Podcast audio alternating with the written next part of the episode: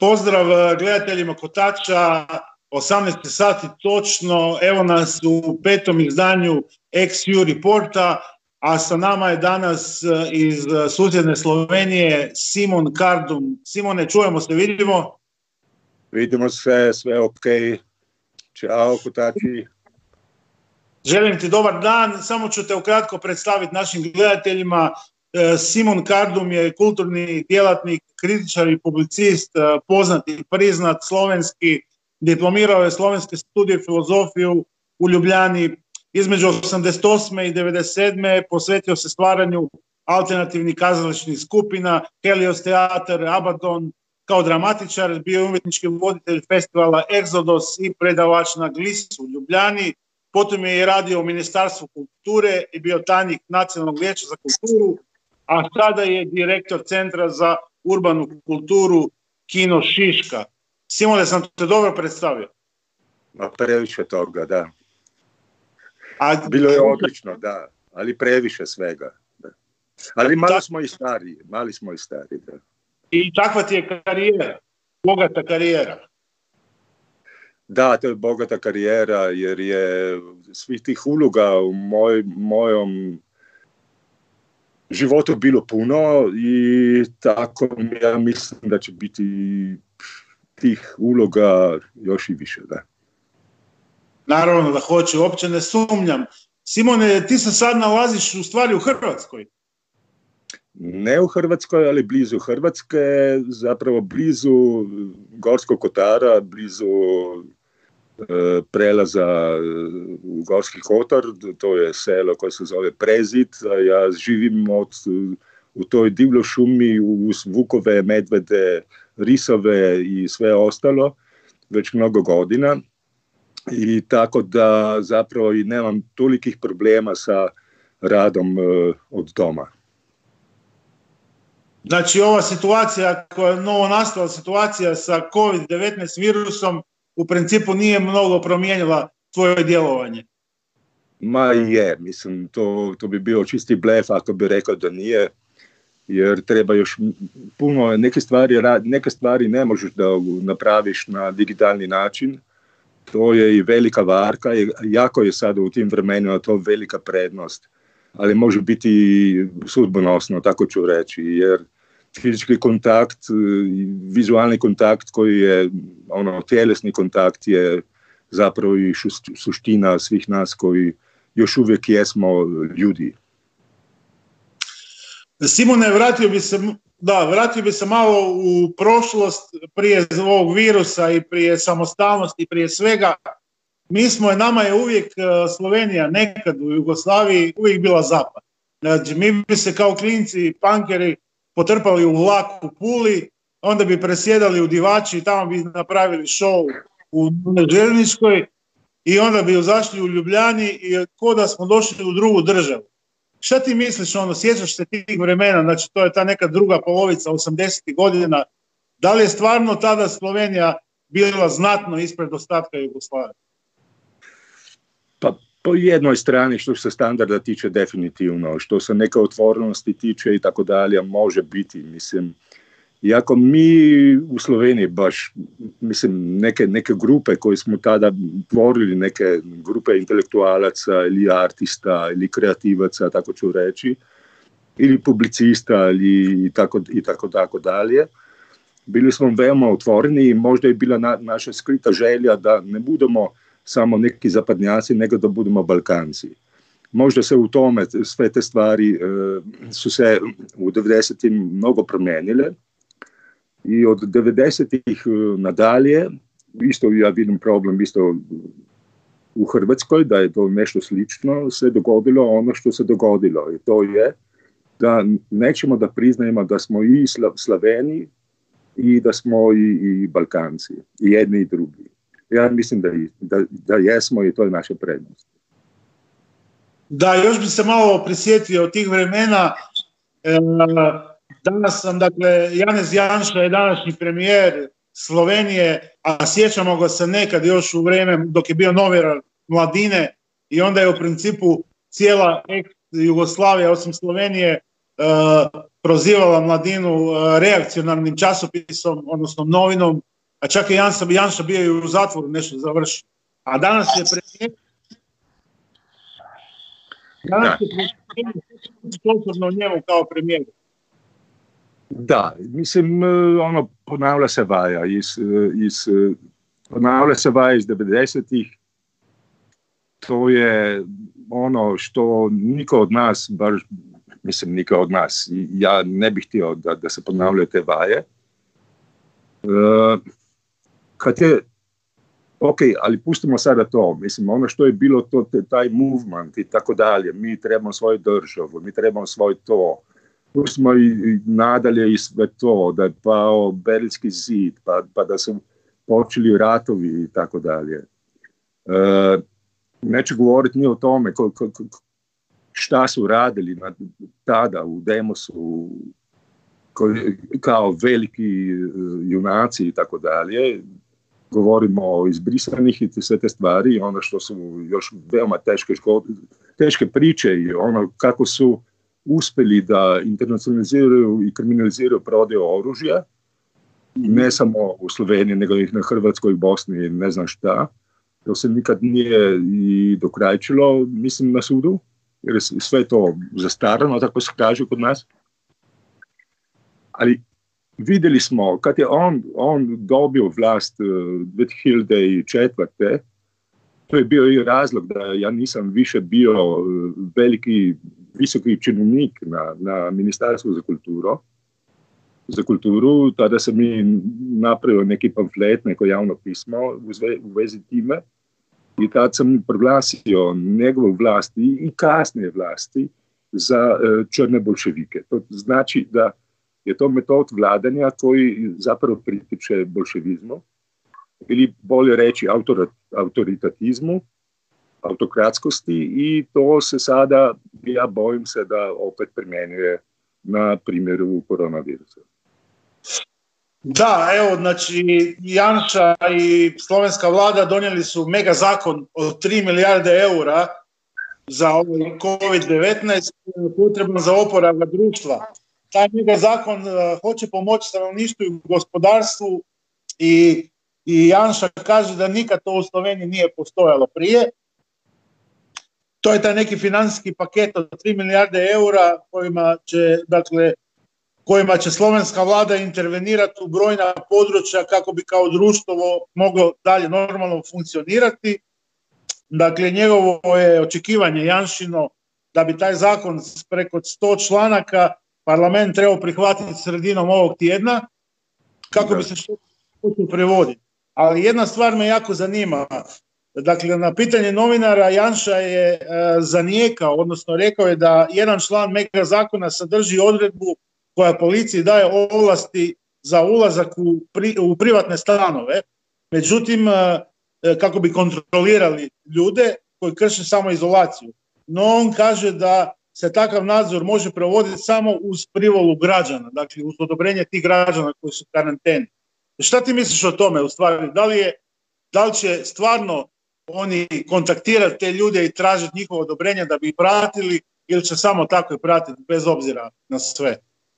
Ma, pratit će nas e, bez obzira na sve, to, to je normalno i preko svih mobilnih naprava i tako dalje. Mislim, to je čisti blef. Mislim, to, to se sada, to se, mislim, to se i sada događa, to vidimo u globalnom svijetu kako to ide, ali to će sada biti ono ozbiljna stvar. Tako da nije, samo to, da li mogu da dođu u moj ili na našu kuću tu i da e, kaže, mislim, da li trebamo dozvolu i dajte potpišite, molim vas, nego to, to je veliki brat koji će da, da e, sve uradi, da e, to nije samo stvar tog virusa, nego je to stvar nadzora nad svim državljanima i Republike Slovenije, pa i šire, tako ću reći. Dobro, Simone, kako pratiš ovu situaciju s tim virusom? Dakle, Hrvatska i Slovenija su negdje približno, imaju isti broj zaraženih. U Sloveniji je umrlo par ljudi više. Kako Slovenija danas živi? Policijski sat, karantene? Dobro, mislim, nije tako stravično kako to izgleda sada od danas naprijed imamo prepreke da idemo preko tih lokalnih granica. E, a to znači samo to da ali trebamo znati da imamo 212 takih lokalnih granica, mislim opština i to, tu postaje veliki problem. E, kako će, kako će biti taj nadzor uopšte napravljen i to. E, nemamo još e, politi, policijskog sata, kao što čujem da će tu biti sada u Srbiji ono 24 sata na dan. Mislim, to je ono malo previše, tamo je, tamo je i vojska na, na ulicama. Kod nas se to još nije dogodilo i svi se nadamo da se to neće ni dogoditi. Mm, tako da to u tom smislu, mislim, što se tiče tog vizualnog, vizualne represije, to nije tako, tako e, teško da, da se preživi. E, što se tiče testiranja, i to mislim da je razlika, ja mislim da je tu Slovenija napravila neki korak e, unapred, i ako to kompariram i sa Hrvatskom i sa Srbijom, i to je da je testiranih tu u Sloveniji mnogo, mnogo ljudi, mnogo, mnogo više ljudi. Tako da svi ti podaci su veoma relativni, da. Reci mi kako ti osobno funkcioniraš, dakle trenutačno si direktor eh, Centra za urbanu kulturu Kino Šiška, da li odlaziš na poslu i radiš? Da, mi, imamo, mi smo morali da ustanovimo pre 14 dana i krizne štabove po svim javnim inštitucijama, tako da imamo konzultacije svaki dan u 11. Uh, -hmm. imamo konzultacije sa programskom ekipom, to radimo isto to dva put tjedno i sa e, širom ekipom, tako da stalno komuniciramo. Jer treba raditi ne samo na tome da bi objekt, kad će biti otvoren, opet mogao da bude fabrika, tako ću reći, i venata, nego i na tome kako da, da sve uradimo, da ne izgubimo naše vanjske suradnike, koji nema malo, to je puno ljudi, to je 40 freelancera i tako dalje. Mi imamo bonitet, oni koji smo zaposleni u Pinu Šiška, jer to je javna inštitucija, i to je nas deset, koji možemo da računamo na to da ćemo dobiti unapred plate. To. Ali ako, ako bi mogli računati na to da bi dobili ostale stvari iz javnih financija, to ćemo vidjeti. Tako da, da moramo da imamo komunikaciju praktično svaki dan na tu temu. I što se tiče administracije, što se tiče programiranja i sve ostale stvari, ali se trebamo pripremiti možda i ne slave vremena, ali već sada je jasno da će biti prolongacija uh, svih nekih uh, druženja i koncertnih i teatarskih i svih ostalih će biti uh, duga. Tako da ja mislim ono pokušam da racionaliziram e, celu storiju i da kažem da će to možda biti uh, ljeti, a možda i neće, možda će se to tek događati ozbiljno u septembru i ne prije. Jer su i sve, sve ostale stvari problematične na globalnom nivou i što se tiče uh, bookinga, što se tiče turnejskih uh, sistema, što se tiče svih ostalih stvari, jer sve nacionalne države zapravo imaju svoj rezon, ali i, i sve one, sve, sve države zapravo rade i suliraju po svoje. Mislim, i to, to je definitivno problem i Evropske unije, mi znamo kako to sada približno izgleda. Znači, ja, ja samo se nadam da neće doći do velikog kreša. Što se tiče gospodarstva, definitivno će doći do toga, ali e, valjda će i kreativni sektor da dobije neke bonitete da preživi. A reci mi ti osobno ovaj, e, da će živiš u jednom malom mjestu, celu, da li ideš do trgovine, kupuješ namirnice i to? Da, da, da, ali sada to moramo napraviti jer nema, nema dovoljno tih zaštićnih masaka i ne znam šta, možemo da se oborožimo sa tim rutama i sa, ne znam, Sirije i tako dalje, tako da to je zanimljiv, zanimljiv paradoks, jer uvijek smo rekli da ne smemo da nosimo takve stvari, ali sada možeš da ideš u dućan ili, ili na poštu ili na banku samo ovako oborožen. Jer ljudi zapravo i nemaju gdje da kupe sve ta, sva ta zaštitna sredstva. Tako da, da bi to moglo nastati jedan, jedan duhovit dokumentarac na tu temu, da, sigurno. A reci mi, ovaj, da li se osjeća, da li znaš, da li, ima ne, da li se osjeća nestašica nekih namirnica u trgovinama? Ili Ne, da li ne, se, kad su svi pokupovali papir najprije? Ne, to, to, to nije problem eh, kod nas. Pre svega to nije problem bio tu na selu. Nikada. Eh, Bio je to problem u Ljubljani, ali to pred tri, tri sedmice. Sada ni tamo nije više problema sa time. Znači sve te stvari štimaju, to, tako da uopšte nema problema. Kako, šta misliš, kako funkcionira danas slovenski narod? Da li je vlada nekakva panika i strah? Da li je narod slovenski dobro informiran o trenutačnoj situaciji? Dobro, narod nije prava reč, ali ok, mislim, oni koji živimo tu u Sloveniji, ja mislim da je sad ono došlo do tog prizemljenja, što se tiče nekih očekivanja i tako dalje. I da sada normalno problem je u tome, mislim da su pač, imaš, uvijek imaš neke ljudi, ja, pre svega mislim u Sloveniji, jer imaš puno luđaka koji su sportisti, koji idu u planine, koji idu ne znam šta da rade i ne znam šta, mislim. Sad je više problem u tome da, da se neće sami sebe ranivati na takav način. I zbog toga je došlo i do toga da sada imamo neko, neku, e, tako ću reći, teritorijalnu karantenu. Da. Znači, Slovenci su isto koji i ostatak Balkana, u principu smo na istom nivou što se tiče pridržavanja ovih mjera. Dakle, većina ih se pridržava, no uvijek ima onih, a pogotovo sad kad je ljepše vrijeme, koji jednostavno se ne pridržavaju tih mjera i bauljaju okolo, rekao bi ja. Da, mislim, to je sada i- i stvar karaktera. Mislim, i strani verovatno niste, niste isti nego, nego celinci, nego dalmatinci i tako dalje. Mislim, to je uvijek stvari tih specifika. Isto kao kod nas, primorci i štajerci možda su više, više emocionalni i tako dalje. Nego mi kranci ili notranci, ja sam notrans, ne? To, to je taj jug Kranjske, mi smo, mi smo vlaji i mi smo navikli da ne budemo toliko komunikativni i tako dalje. Tako da to zapravo je stvar, mislim, i nekog karaktera koji je, koji je teritorijalni, regionalni karakter. To, to sigurno su velike razlike. Šta ti misliš ovako kao iskusan čovjek, da li bi ovo što se dešava s tim virusom moglo jako utjecati na globalnu ekonomiju? Da li bi možda kapitalizam mogao u konačnici propast ako se ovo ovako nastavi?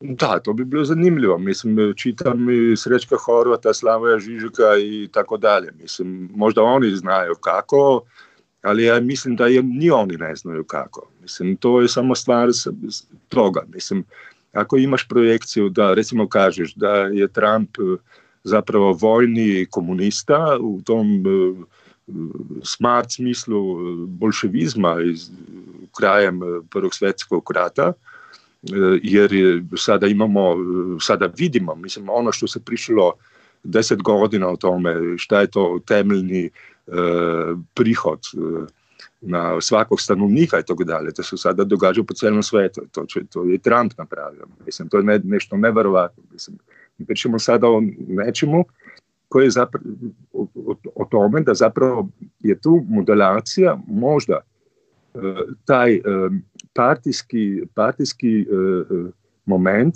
koji ide u, normalno u autoritarni moment i, i ali, ali zapravo je kineski model oni koji, onaj model koji, koji ja mislim da će biti onaj pravi. Možda će biti pravi model i odgovor na te stvari i Putin. Mislim, ja ne verujem u Trumpa, mislim je previše Figuricu od Trumpa, Da. možeš nam je Da, da, da. To je ta figurica. To je ta mala figurica. To je mali Trampić koji je zapravo neke vrste suvenir od onog frenda koji je napravio velikog Trumpa. To je bila globalna vest pre par meseci. I to je bio Trump koji, se, koji su kasnije, kasnije su, ga, su ga spalili na nekom drugom mestu i tako dalje. A zapravo je ne samo metafora, nego je i, i nešto i drugo, jer je ta ta relacija na, na drugi, drugi tak, tako artistički, malo diletantski pokušaj kako da se napravi spomenik Melaniji. Znamo da Slovenki po rodu, da, da je to bilo zapravo napravljeno veoma smrti i da to još uvijek traje i slovenski artisti se trude da bi to i ostalo za neke rodove koje će slediti, neke nove generacije. Jer toliko gluposti na tom, na tom nivou je nemoguće, nemoguće ne videti, nemoguće ne, ne, ne zapakirati u artefakt. E, dobro, ajde pustimo malo sad taj virus i svu tu situaciju. E, ja bih se vratio malo na Kino Šišku, u Centar urbane kulture, koje je u stvari na ovim našim prostorima, u našoj regiji pojam jednog urbanog centra, kako funkcionira, kako je organiziran i šta sve radi. E, ti si direktor, e, reci mi kako se ti osjećaš u toj ulozi direktora Kino Šiške i jednostavno nam predstavi ukratko te neke stvari kojima se sve bavi. Da. Ma ništa, mi smo počeli, ja sam i malo prije, ne, ja smo zvali iz Ljubljane da bi, da bi radio neki rizičan projekt, to je bila rekonstrukcija legendarnog kina, koja je počela, ta rekonstrukcija, ta investicija koja je koštala 7 milijuna eura je počela u 2008. A mhm. pokrenuli smo program 2009. Imao sam taj mandat da, da dobijem izvrsnu ekipu, na čelu sa svim uh, onim programerima koji su veoma značajni. Matjaža Mančeka znaju zapravo ne samo u tim prostorima, nego i šire, kao primjer govorim, nego i sve ostale koji su radili na ostalim nivoima. Kinošiška nije samo koncertni plac ili producent nekih eventa i tako dalje, nego je i plac za suvremeni teatar i ples, plac za, za Eh, izložbe za, za potporu mladim umjetnicima na različitim polima. Eh, mi radimo više od 300 evenata godišnje. Zavisimo normalno od budžeta koji, koji su veoma kompleksni, veoma komplicirani jer je veoma teško neke stvari sastaviti u neku konstrukciju. Mm, to je blizu 2 milijuna eura godišnje tako da se nadamo da će to i ostati, ali to su i javna sredstva i Ljubljane i države i Brusela preko različitih uh, open callova, uh, to su sponzori, to su donatori, to, to je i ticketing normalno, to je svašta stvari. Ja sam veoma ponosan da, da nam je uspelo u desetih godinama da postavimo neki tretman koji, koji zna Evropa ne, sam, ne samo mislim, taj prostor koji je neke vrste eh, naturni prostor, mislim, normalno da prva komunikacija ide na, na, na toj ravni. I ono smo, što smo uspešno uradili prije ne, nego što je došao taj jebeni uh, virus, je bio, je bio zaključak Ment Ljubljana festivala, bio najuspešniji do sada jer je bilo na mentu 800 delegata, bilo je 81 band, sve, svi, sve, svi, svi tri dani su bili rasprodani, tako da to, to je bilo, mislim, ono, baš pra, pra, pravo, pravi praznik, tako ću reći. Kasnije sve je postalo malo uzbiljnije i sve je postalo da, da pada. Tako da sada da, ali imamo veliki projekta i za, za, za naprijed. Mislim, sve te stvari još uvek e, idu naprijed i tako dalje. Rekao sam da je to mnogo, mnogo zavisi o tome koliko će ljudi koji su zapravo naši ljudi, koji nisu zaposleni, moći da prežive, kako im pomoći. to je 40 ljudi više koji outsourcamo na godišnjim kontraktima, to, to je mnogo servisa, ugostiteljski koji je veoma značajan za nas i tako dalje, da mi tih prihoda zapravo i ne možemo sada, ne možemo računati na stvari. Tako da mi programiramo, prolongiramo, bukiramo, radimo na, na dva festivale koji će se dogoditi na jesen. Jedan je Međunarodni festival Savrnog plesa, ko-festival, drugi je festival koji je veoma značajan isto u međunarodnom prostoru, a to je Tinta festival, to je festival, međunarodni festival stripa.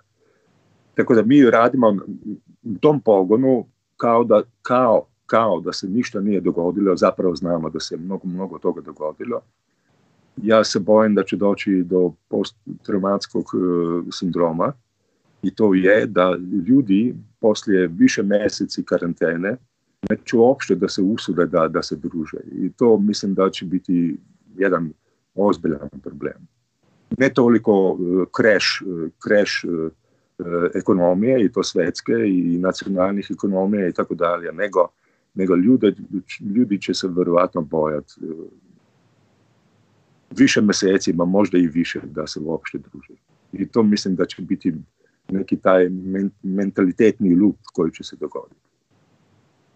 Znači šta, ovaj, malo prije dok sam malo surfao pripremajući se za ove razgovore, vidio sam da su prodaji e, karte za koncert grupe Tinder Sticks u Šiški koji bi se trebao držati 7. maja. Da. Dakle, nešto malo.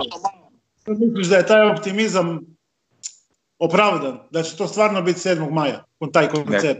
Ne, ne, baš smo danas pričali po Skype na to temu i sa Matjažem i sa ostalim i tako dalje. Mislim da je to nerealno. Nerealno i mislim da, da ćemo trebati da prolongiramo sve te stvari vjerojatno na jesen. Da. Najvjerovatnije. Jer i radi ni logistički ticketing sistem i tako dalje. To su velike problemi koji nisu samo naši problemi, nego su problemi svih koji se bave kreativnom sektorom. Ja, ono što, što mi uvijek fali, mislim, u tom odgovoru eh, svih vlada tog svijeta i tako dalje, mi, mi nedostaje to da ne razumiju ti ljudi, ne političari, ni birokrati i tako dalje, mislim, sam način produkcije, kako, kako dolazi do stvari i tako dalje. To, to, to bi trebalo napraviti neki, neki veći napor da bi, da bi te stvari e, polako razumjeli. Mislim, nije samo stvar u tome da ti dobiješ, ne znam, 700 euro na mjesec, nego možeš razumjeti način produkcije.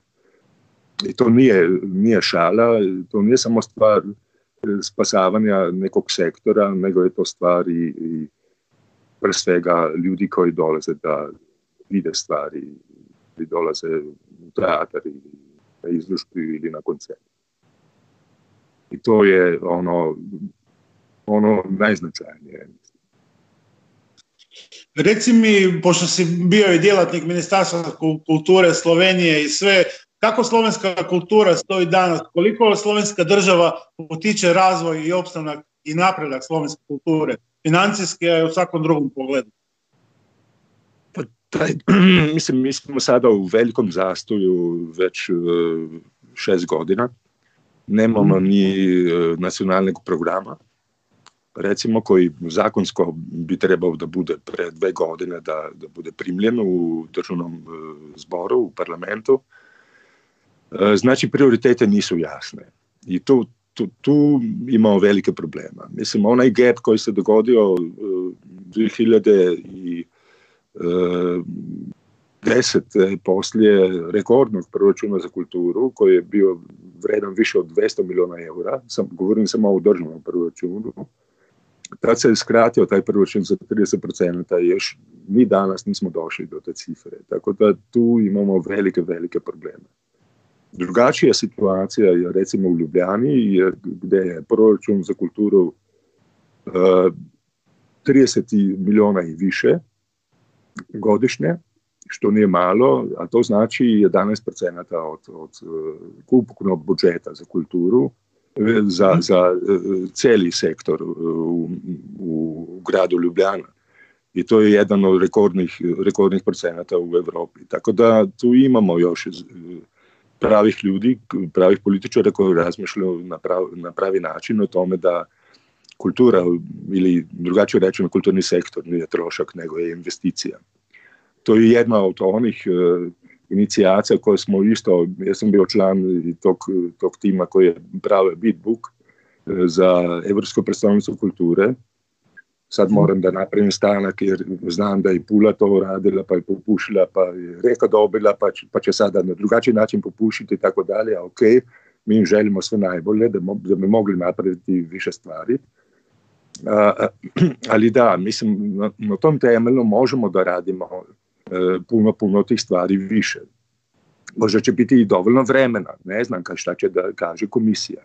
Znači, Ljubljana je išla u drugi krug, uz Piran, koji ima neki regionalni koncept, talijanska, slovenska i hrvatska Istra, među drugog i vas i Pulu. E, tako da on ima veoma jak, jak bitbook u toj prvi fazi, vidjet ćemo kako šta će biti u drugoj. E, došla je u selekciju i Nova Gorica, zajednički sa Goricom, ali tam se bojim da crvena i crna nekako neće biti biti kompatibilna, jer nikada nije ni bila i tamo, ja se bojim da jako tamo nema granica, da će tam, baš tamo biti granica. E, došao napred i Ptuj i kako sam rekao i Ljubljana. Ono što je rdeča nit kandidatura Ljubljana solidarnost. I sada možda je to vreme da bi mogli to da i konkretiziramo u drugom bitbu. Ali, ako iskreno kažem, sada se sve stvari su u, ve, u velikom zastoju i vidjet ćemo koji će biti sad deadline da, da bi napravili nešto više. Ljubljana bi morala biti i treba da bude evropska predstavnica kulture, ali evropska. Ne samo neka lokalna i tako dalje. Ja mislim da ima Ljubljana tu priliku i zbog potencijala, i zbog profesionalaca koji žive tu, i zbog ljudi koji žive. Ne samo u Ljubljani, u Sloveniji, u okružju i tako dalje. Jer mene je veoma drago kad u Šišku dolaze ljudi strani, kvarnerci, i Zagrebčani, i, i severni Italijani, i južni Austrici i tako dalje. Mislim, onda to, to je meni nešto što je zaista ono, ja kažem, evo, to je prava stvar. Mi moramo da budemo ne samo ne, neki, kako ću reći, uh, možda neki fake međunarodni projekt u tom smislu, nego moramo da budemo zapravo u tom smislu ljudi koji mreže i, i, i publiku. Ne samo artista, nego i publiku. Ja mislim da je to ono najviše na što sam ja ponosan kao direktor Timočića. A recite mi još jednu stvar, sjećamo se da je Maribor isto bio predsjednica, Evropska predsjednica kulture. Čuli svašta, što se točno tamo dogodilo? u Mariboru? Pa u prvoj fazi mogu da kažem e, što se meni dogodilo. Ja sam bio autor tog beatbooka Maribora, tada su bila drugačija pravila. E, tada je bio to jedan krug i ono teške torture, pa je trebalo ići u Brusel i bla bla i tako dalje. E, to je bilo, mislim, utopi, utopijski projekt, ali imaju i svoj rezon, definitivno. A kasnije se sva stvar promenila. Tadašnji uh, gradonačelnik Kangler, sada, koji sada jedan od državnih sekretara kod, kod uh, gospodina Janše, je, je rekao da ona ekipa koja je to radila od početka ne sme više to da radi. I tada su nas cancelili. I tad se sve promenilo. I tad se i projekt zapravo na neki vrsti na ne, na kriznom menedžeriranju zapravo uspeo da realizira, ali ne u nekim ključnim momentima. U programskom smislu je to nekako u prosjeku prošlo, ali u ostalim smislima nikako nije to prošlo. Ja kako poskušam reflektirati te, ta vremena, to je bilo 2012. Ja sam mislio da ćemo dobiti svi zajedno i u Sloveniji pa i šire definitivno premalo ambiciozno napravljeno. Uh, prebacio bi se malo na slovensku glazbenu scenu. Znači, po mojem nekom mišljenju, dva najvažnija benda u Sloveniji koje su ikada postojale su Buldožer i Lajbah. Ko je po tebi bitniji za slovensku scenu? Pa dobro, to, to je, je i ozbiljno provokativno pitanje. Mislim, mislim da je jedan i drugi. To nije samo neki kompromisni odgovor. Buldožer zbog toga jer je zapravo na temeljima nekih drugih movementa koji se, događali, koji su se događali u 60-im, u početku 70-ih, u 70 godina, napravio neki, neki preboj koji je bio neverovatan. E, I ne samo u Sloveniji normalno, jer su postali referenca za sve ostale stvari koje su se događale kasnije. To je bilo veoma spretno, duhovito napravljena, napravljena stvar pre svega od samog početka, kad je bio još e, Marko Brecel, sastavni e, člen e, Buldožera. Tako da su postali, mislim, ono, baš ono velika, velika referenca. Kad se pojavio Lajbah, baš sada, sada pre mesec dana je, je izdao Lajbah Revisited, to znači 40 godišnjicu, 40 godišnjicu delovanja, se napravio jedan, jedan perfektan pis eh, svih tih eh, njihovih eh, preobrazba, tako ću reći, metamorfoza koji, koji su događali, koji su događali od samog početka. Leibach je kao konceptualni band koji nije bio u 80 sam, jer to je bio sasvim dio moja slovenička kunsta, napravio kasnije toliko različitih eh, salta mortale, da je to neverovatno. Mislim, ono, kad, kad ih eh, ozbiljno eh, posmatraš, ono vidiš, da ima neverovatno, ne, neverovatno njušku za to da, da prežive. I oni to znaju i, i na nek čudni način ironički komentirati. Mislim, jer u taj zajednički e, poduhvat Leibach Revisited su, mislim, da stali 80 ljudi koji su, stali, koji, koji su bili na njihovom stage u tim 40. godinama i ja tomu kažem, mislim, ono, baš pozitivni vampirizam e, glavnog junaka Leibaha i to je Ivan Novak, zvani Jani Leibach. A reci mi još malo vezano za buldožere, koliko sam čuo, ti si bio upleten u nekakav pokušaj njihovog opet e, zajedničkog djelovanja. A da, mi smo to pre, pre više godine pričali, mislim, e, kad su buldožeri imali nek, neki, neku isto obljetnicu, e, imali smo izložbu njihovo i tako dalje, tad sam pričao sa Beletom i pričao sam i sa Markom Brecelom, kad je imao performans, e, performans u kinu Šiška. Od tada, kad je imao taj performans, jer je i ozbiljan i neozbiljan čovjek e, u jednoj personi, tako ću reći, sam, sam dobio neki, ne, neki nadimak on me zvao sultan i zbog toga se to sada i kaže, mislim da to, to je sultan Kardum Kardom što god. I, i, ali on je htio. Ne? I to, to su sad stvar, to je stvar urbanih legenda, zbog, zbog čega se ne vole. Da, da li je to bilo tada, da, kada su zapravo napravili taj split i tako dalje. Mislim, puno, puno nekih priča.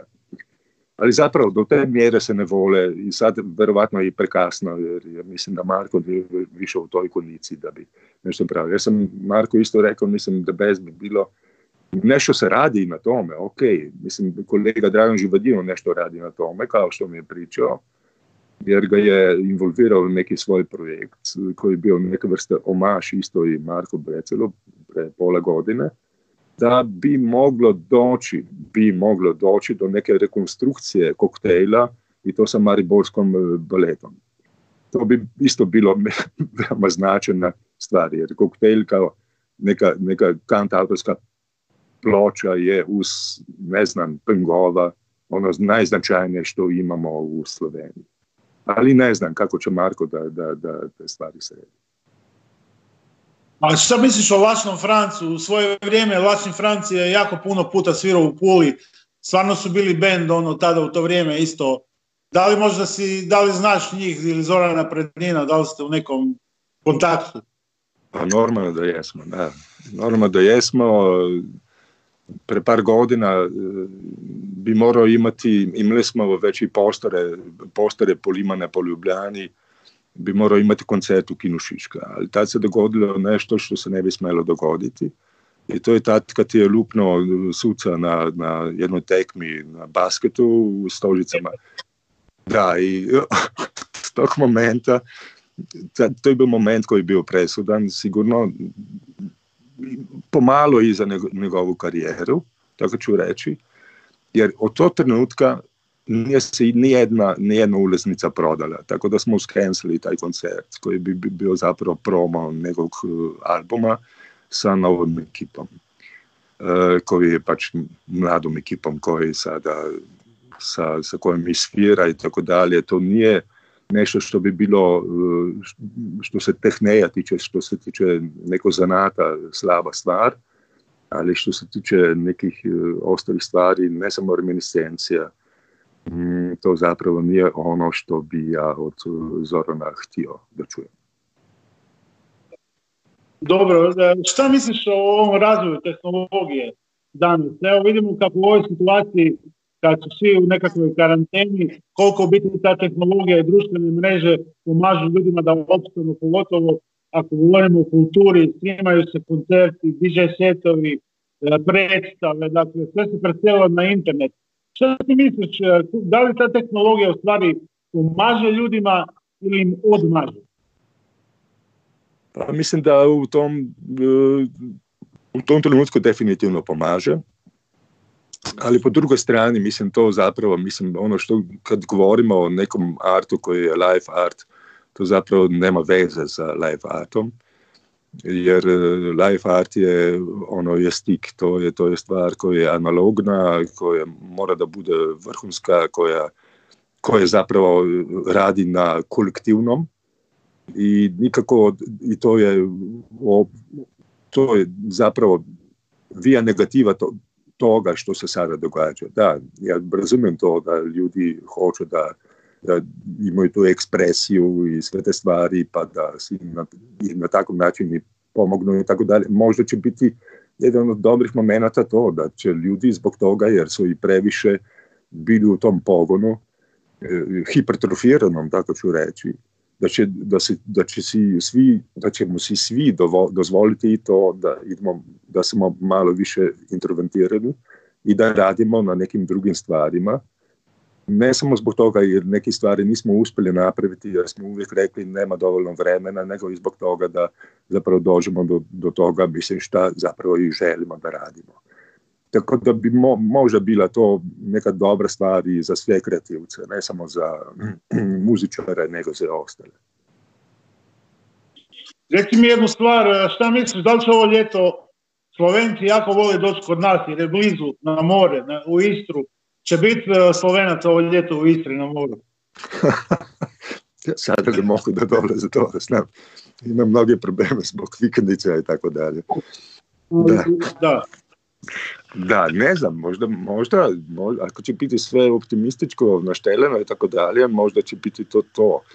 Možda će i, i, i priroda da si, da si pomogne. E, govorimo o ribama, škampima i tako dalje E, i govorim o, i o pticama i tako dalje. Ja mislim da, da bi trebalo da imamo taj predah cijeli svet da, da bi došlo do toga da bi recimo imali prvu godinu mjesec dana bez industrije, bez toga da ljudi stalno da zajebavaju sve, cijelu ostalu prirodu e, sa svim svojim polucijama i tako dalje pa možda sljedeću godinu, dve, dva mjeseca ovakvog prekida te zajebancije i, i cijelog podneblja i ne znam šta. Možda će biti to i razlog da će ljudi dolaziti, da, ali opet, ja mislim da mora tu da napravi nešto, mislim, Evropska unija, Evropa, ne samo Evropska unija, mislim, to, to je pojam koji je politički pojam, neke vrste izum. Mm, da bi tu trebala Evropa da naprave nešto, mislim što se tiče pretočnosti svih tih stvari, da, moraju, moraju da budu, budu u nekim stvarima usoglašeni, mislim, jer je to sve bez veze, mislim. Mi smo sada došli u mnogo, mnogo težu situaciju nego što je bilo u drugom svjetskom ratu, mislim, ono, razume, razumeš u čemu govorim, mislim, to, to mi je baš ono najgore, mislim, ono, pomisliš, Ljubljana je bila jedini, jedini grad, gradić u Europi koji je bio opkoljen budećom žicom, i sada će se to dogoditi, možda neće biti baš takva žica, ali jebi ga znamo koliko je, kakvu imamo između Slovenije i Hrvatske i tamo će se i graditi nove, nove, nove, nove granice, mislim. Tako da, mislim, to je meni ono što je najgore od, od svega, mislim. I znamo kako je to izgledalo kad je bilo rata na Balkanu u 90. To, to nije okej. Okay. I zbog toga mislim da su taj, taj, i takve komunikacije cool, jako idu preko digitalija, ali siguran sam da ćemo se vidjeti i uživo. Mislim, definitivno, mi ćemo da živimo i preživimo i ono ćemo se sresti. Ako ne prije, možda leti, možda i možda malo kasnije. A reci mi već kad spominješ Europsku uniju kao projekt, svjesni smo da od samih početaka stvaranja Europske unije pa do danas u principu Europska unija nikad nije zaživjela u svom punom smislu, jer ne postoji monetarna unija, dakle ne nemaju svi euro i u ovoj novo nastaloj situaciji, da li će Europska unija opstati? Dobro, euro je dobra stvar, mislim, sad vjerojatno će i Hrvatska da prihvati euro, mislim, malo je grozno, mislim, ono kad ideš, preko granica pa moraš stalno da kalkuliraš, mislim, koliko košta kuna, koliko srpski dinar, koliko bosanski, koliko je ono, šta je ono i tako dalje. Mislim, tu su crnogorci napravili najbolju stvar. Mislim, oni su ukrali euro, naštancili euro i imaju euro, jebota, mislim, a nisu, nisu u eurosistemu. Ne? Crnogorci su pametan, pametan, pametan. Ali, dobro, malo se zeba. Ne, mislim, problem u tome da nas, da je to zapravo sve ono što se na to evropskoj ravni događa, to je stvar e, zapravo samo e, financijskih e, mehanizama. To je problem. To je, uvijek govorimo samo o tome da je to stvar gospodarstva, GDP-a, ne znam, ili rasti, ili pada, ili recesije koje će sada da bude i tako dalje. Mislim, kao da to nije pitanje ljudi, kao da to nije pitanje evropske civilizacije. to je ono što boli recimo ove godine e, mi imao 250 godišnicu e, rođenja Hegla, Betona i Humboldta. Sve u ovoj jebenoj godini. Mislim, 250 godišnicu svih koji su napravili evropsku civilizaciju. I sada mi, neka, neka glavna komisarka tamo nabija o tome da li će da, dati neki cash, mislim, ne, za ne znam šta. A po drugoj strani za, za Creative Europe, znači za kreativnu Europu, će biti na raspisima ne mnogo više nego što i sada, a to je 0,05% cijelog budžeta evropskog. Mislim, o, čem, o čemu mi tome pričamo, mislim to je ono što, što zapravo boli. I to boli, mnogo, mnogo boli. A ne govorimo o tome da mora biti Evropa, Evropa samo kršćanska. Nisam govorio o tome. Sam govorio o tome da ako zaboravimo na, na sve ono što su napravili prosvjetljeni duhovi Evrope, sada sam tri klasičara, baš ono, iz dao vani, onda nemamo što da radimo, mislim, o čemu ono pričamo, mislim. Šta je ono sad, Evropska unija? Zapravo ništa. Meteorološki pojam, da. A, e, si bio, kad si bio u Puli zadnji put? Pa bio sam, evo, zadnji put nisam došao na, na te vaše festivale i tako dalje. Moji frendi su bili, i Mitja i Matijaš i sve to nisam do, imao dovoljno vremena, ali bio sam u Rojcu pre, pre možda pet godina, tako dalje. mislim da je nešto tako i bilo, da imate domicil. I tad smo pričali o tome, mislim, ja sam došao tamo da pričam o tome kako izgleda i Kino Šiška i tako dalje. I to se mi zdi, to, to, to je meni the best plac. I, tako da samo radite naprijed u tom smislu i da imate potporu i pulske vlasti. I stranske. Naravno. Da, evo, ja se upravo nalazim u Rojcu u našem klubu Kotač e, i reći da je ovo jedno sasvim posebna građevina koja ima povijest, svoju povijest. Da, Ali da. da li znaš da je u Puli priprema projekt uh, kulturnog centra po uzoru na kino Šišku? Šta kažeš na to? Da, da, znam i to. Znam, znam i to, bila, bila je delegacija, bilo je više i stranskih delegacija, ne samo iz Pule, bili su iz Rovinja, bili su iz Umaga, ja mislim, i to su bile ono velike delegacije.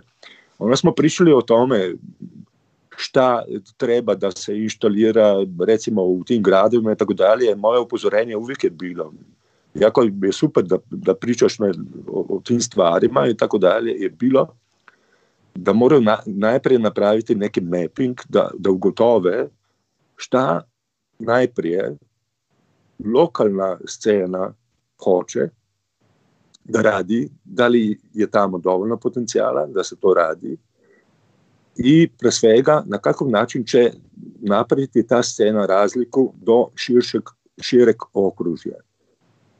Jer, jer taj geostrateški moment je, je u tim stvarima ono ključan, ključan odgovor zapravo. Znači, da li može Pulska kinošiška da konkurira Ljubljanski kinošiška? Evo, ovako ću pojednostaviti stvar. Da li Dobro. ima, da li, da. Slušam.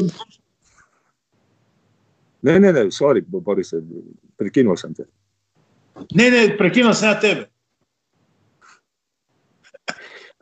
Ne, ne, mislim, i normalno, mislim, kasnije do, do, do, doleze stvari koje se tiču i, i, i upravljanja, organizacije, stafa koji je potreban, na, na kakav način kontraktiranja, da li je to public, da li je to NGO, da li je to licenciran NGO, da li je to da li ima garancije za to da može da preživi, sve te, da li je to dovoljno dobra tehnologija, šta će se tamo događati, koliko eventa će se događati, znači ogrom nekih pitanja ko, na koje odgovore moraš imati prije nego što ideš u investiciju.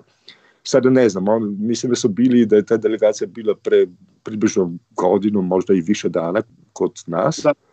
I sada ne znam šta se zapravo i događa. Sad nešto događa tamo. Pa ne znam ni ja točno, vidjet ćemo nakon što se, ako se završi ova priča s ovim virusom, da. mislim da bi trebalo ići u realizaciju toga, da.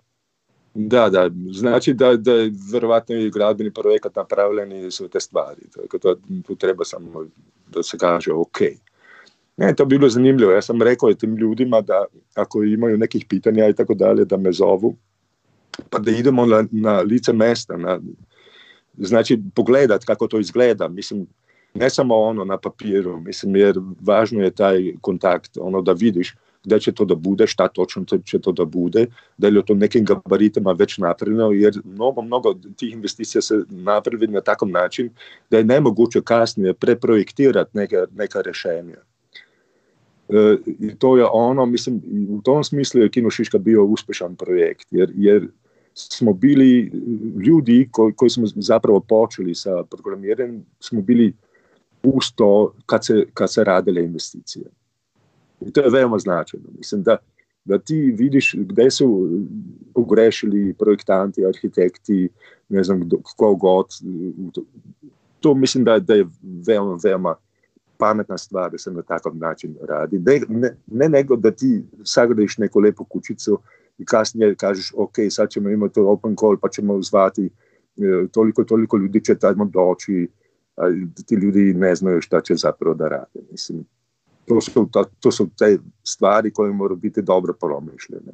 Ja, Prstega pri velikih projekt, projektih. E, v Ljubljani recimo se, se sad radi na, na velikem planu, na, na velikim projektima uz, uz kontekstualizaciju i evropske predstavnice kulture i tako dalje. Tako da sad se gradi, zapravo počela je gradnja najveće galerije, volumsko galerije u Sloveniji, to je galerija Cekuradna. Još uvek ima, su veliki sporovi konceptualni ali na sudu oko toga kako će izgledati tovarna rok. Da znamo da imamo mnogo godina skvotere unutra. Mm, to su velike projekte koji, koji će koštati više od svaki od 20 miliona eura. Pa se radi na, na rekonstrukciji Plečnikovog objekta, gde je sad Mladinski teatar i Pionirski dom, festivalna dvorana. Tamo se isto će početi polako da se projektiraju stvari. Ono što pa će se raditi na miniplexu, recimo, koji je malo manji, gabaritski projekt, Miniplex za, za male projekcije filmova, tih nekomercijalnih filmova uz Kinodvor. Mi, ekipa Šiške i NGO je tamo uz Kino Šiška radimo na, na projektu Šiška Hub, koji bi trebao biti bi zapravo ima potencijal da postane najveći produkcijski centar u Sloveniji. Ne tako veliki nego što je, kao što je Rojs, ali recimo za polovinu toliko veliki bi mogao da bude. Da. I tamo računamo na to da bi, da bi se stvar napravila na takav način da bi to koštalo tamo do 7, 7 miliona eura. I tamo bi mogli, mogli imati rezidencije, mogli bi imati hostel, mogli bi imati ofise, otvorene ateljeje, studije i tako dalje.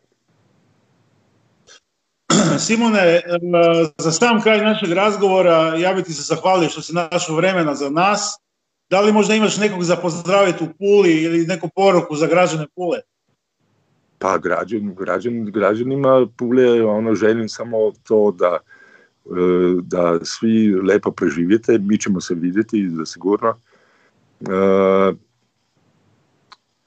Pula mi je draga, ne samo zbog arene normalno, tamo je iz Pule došlo mnogo, mnogo studenta isto u Ljubljani, mnogo tih ljudi je i ostalo da živi u Ljubljani. E, tako da i strani i kvarnerci, to su pravi ljudi, tako ću reći. Tako mi mislimo i za Slovence. Hvala vam. Simone, mi ti se najljepše zahvaljujemo na današnjem gostovanju. Ostavljamo te u tvojem raju, u šumi, u prezidu i nadam se da se što prije vidimo ili tamo ili ovamo. Ćao, čao Borise. Ćao. Pozdrav i hvala ti. Ćao, čao. Ćao.